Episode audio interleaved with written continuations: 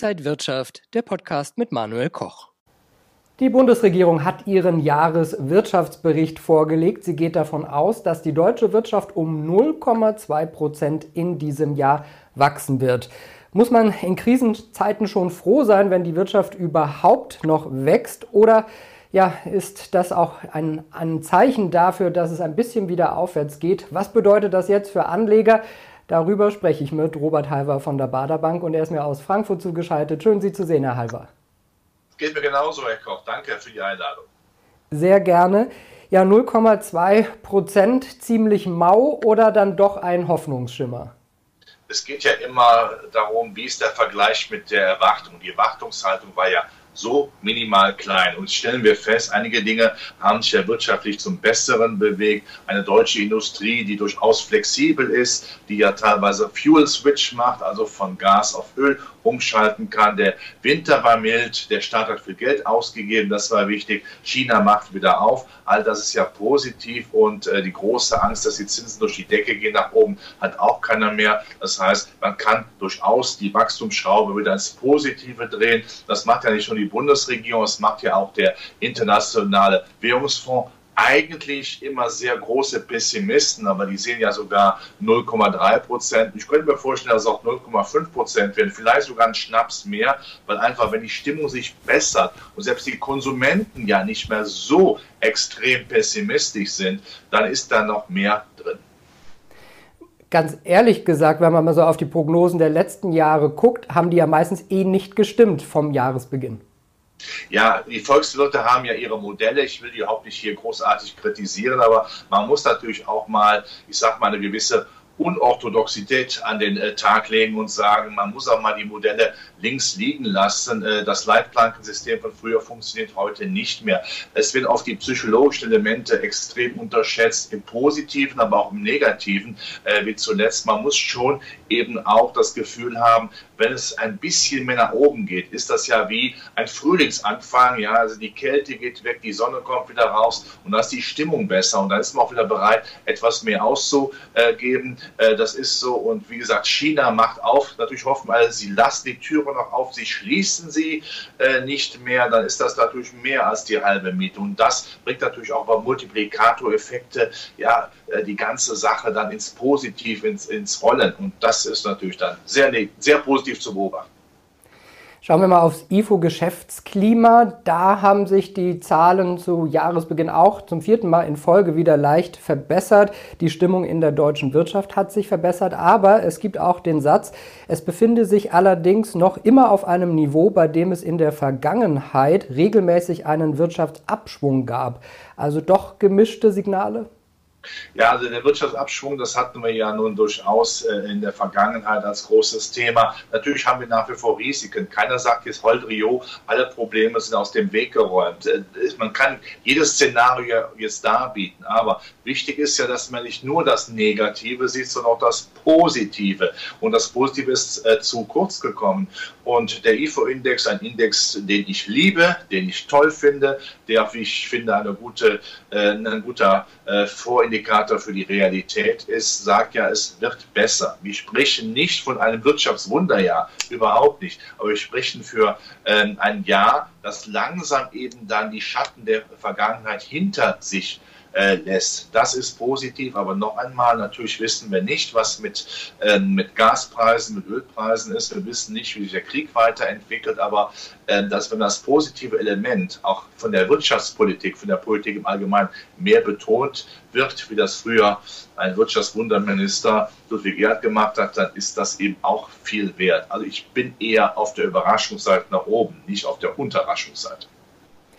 Die Bundesregierung rechnet dieses Jahr mit einer Inflation von 6 Prozent im Schnitt. Im vergangenen Jahr lag sie im Schnitt bei 7,9 Prozent.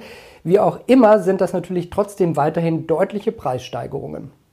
auch in der Bundesregierung hat natürlich ihre Absichten. Ähm, schön ist es doch, wenn eine Bundesregierung sagen kann, wir haben es 6% gerechnet, es sind aber nur 5 oder 4,5 geworden, um diesen positiven Überraschungseffekt noch mehr nach vorne tragen zu können. Das hat, ja, hat man ja früher schon gemacht, indem man tief starbt und dann den positiven Effekt herausholen konnte, wie der Springteufel, wenn man die Kiste aufmacht. Auch das ist positiv. Ich könnte mir sogar vorstellen, dass wir uns in diesem Jahr Richtung Halbierung der Inflationsrate von 2022 zum Jahresende bewegen. Äh, das wäre dann sicherlich positiv. Immer noch viel zu viel, aber nicht mehr so viel, wie wir das im letzten Jahr äh, gewohnt waren und noch die ersten Monate jetzt im neuen Jahr. Und das ist eben auch ein psychologischer Effekt. Es ist nicht mehr so teuer. Und das bringt nochmal die Stimmung auch gerade der Konsumenten, äh, die ja lange Zeit sich ins letzte Mauseloch verkrochen haben, wieder vor die Haustür.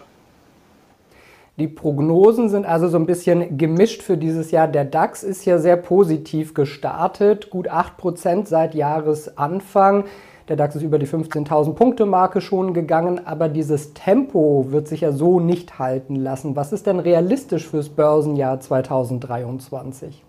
Ja, richtig. Äh, Börsen sind keine Einbahnstraßen, äh, nicht nach unten, nicht nach oben. Was wir jetzt bisher erlebt haben, war ja dieser Effekt des Strohfeuereffekts in Deutschland, äh, gerade bei zyklischen Werten, Nachholeffekte.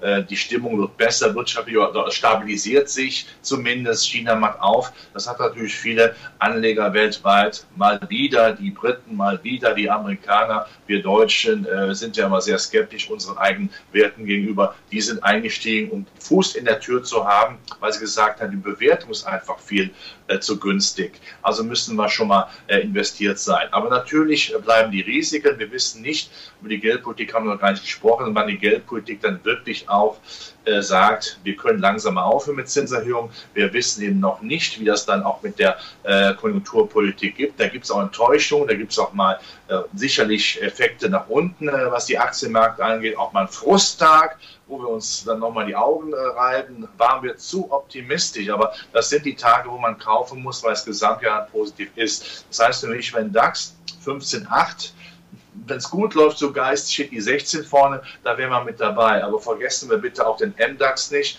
und die kleineren Indizes, wo die Zykliker dann zu Hause sind. Ähm, wenn äh, die Stimmung, die weltwirtschaftliche Stimmung besser wird, dann haben die nach wie vor äh, Potenzial. Und noch ein Wort sicherlich auch für die Hightech-Werte. Die kommen sicherlich dann eher in der zweiten Jahreshälfte, aber sie werden kommen, weil die Zinsangst geht und weil die Unternehmen wieder auch Geld haben oder wieder Muße haben, in Rationalisierung zu investieren. Das heißt, wie sollte man jetzt seine Strategie für das Gesamtjahr aufstellen? Mehr in ETFs, in Fonds investieren, ein paar Einzelaktien raussuchen, ein bisschen Gold, vielleicht noch ein bisschen Krypto? Ja, Krypto, ich glaube, es wird sich stabilisieren, aber das muss man auch mal wieder sagen, äh, den Kryptomarkt einzuschätzen, da können Sie auch das Aprilwetter äh, jetzt schon Ende Januar einschätzen. Das wird äh, relativ schwierig, weil die Leitplanken relativ stark fehlen. Ähm, Bitcoin und, und andere Ether mit der Plattform Ethereum, die werden sicherlich nach wie vor überleben, aber ähm, die Pioniergewinne sind weg. Aber als spekulativ, das muss man dazu sagen, als rein spekulatives Element kann man da mal, mal etwas machen. Aber bitte, nur spekulativ. Klassischerweise äh, ein bisschen Gold haben Sie angesprochen. Ich glaube, es wird ein Goldjahr werden, äh, weil einfach der Dollar nicht mehr so stark ist. Das ist ja immer der Gegenhedge zum Gold. Und äh, wenn dann China wieder aufmacht mit Strahlwirkung auf das gesamte asiatische Umfeld, dann wird man auch wieder Geld haben, um seiner Liebsten Gold zu schenken, was ja in Indien äh, der Fall ist. Da kommt da auch wieder Nachfrage, also es wird dann an, an Gold ja. Aber vor allen Dingen der Schwerpunkt ist natürlich der Aktienmarkt nach wie vor.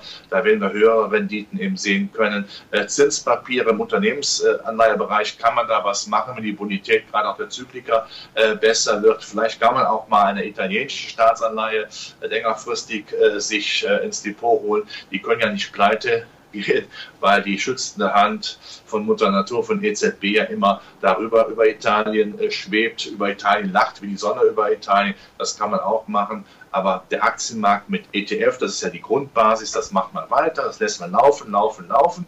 Und aber auch dann, wenn die Märkte runtergehen, gerade die Zyklika nochmal in deutsche, europäische Zykliker einsteigen, Maschinenbau, Elektro, äh, Chemie, äh, weil ich die Zukunftsaussichten positiv sehe.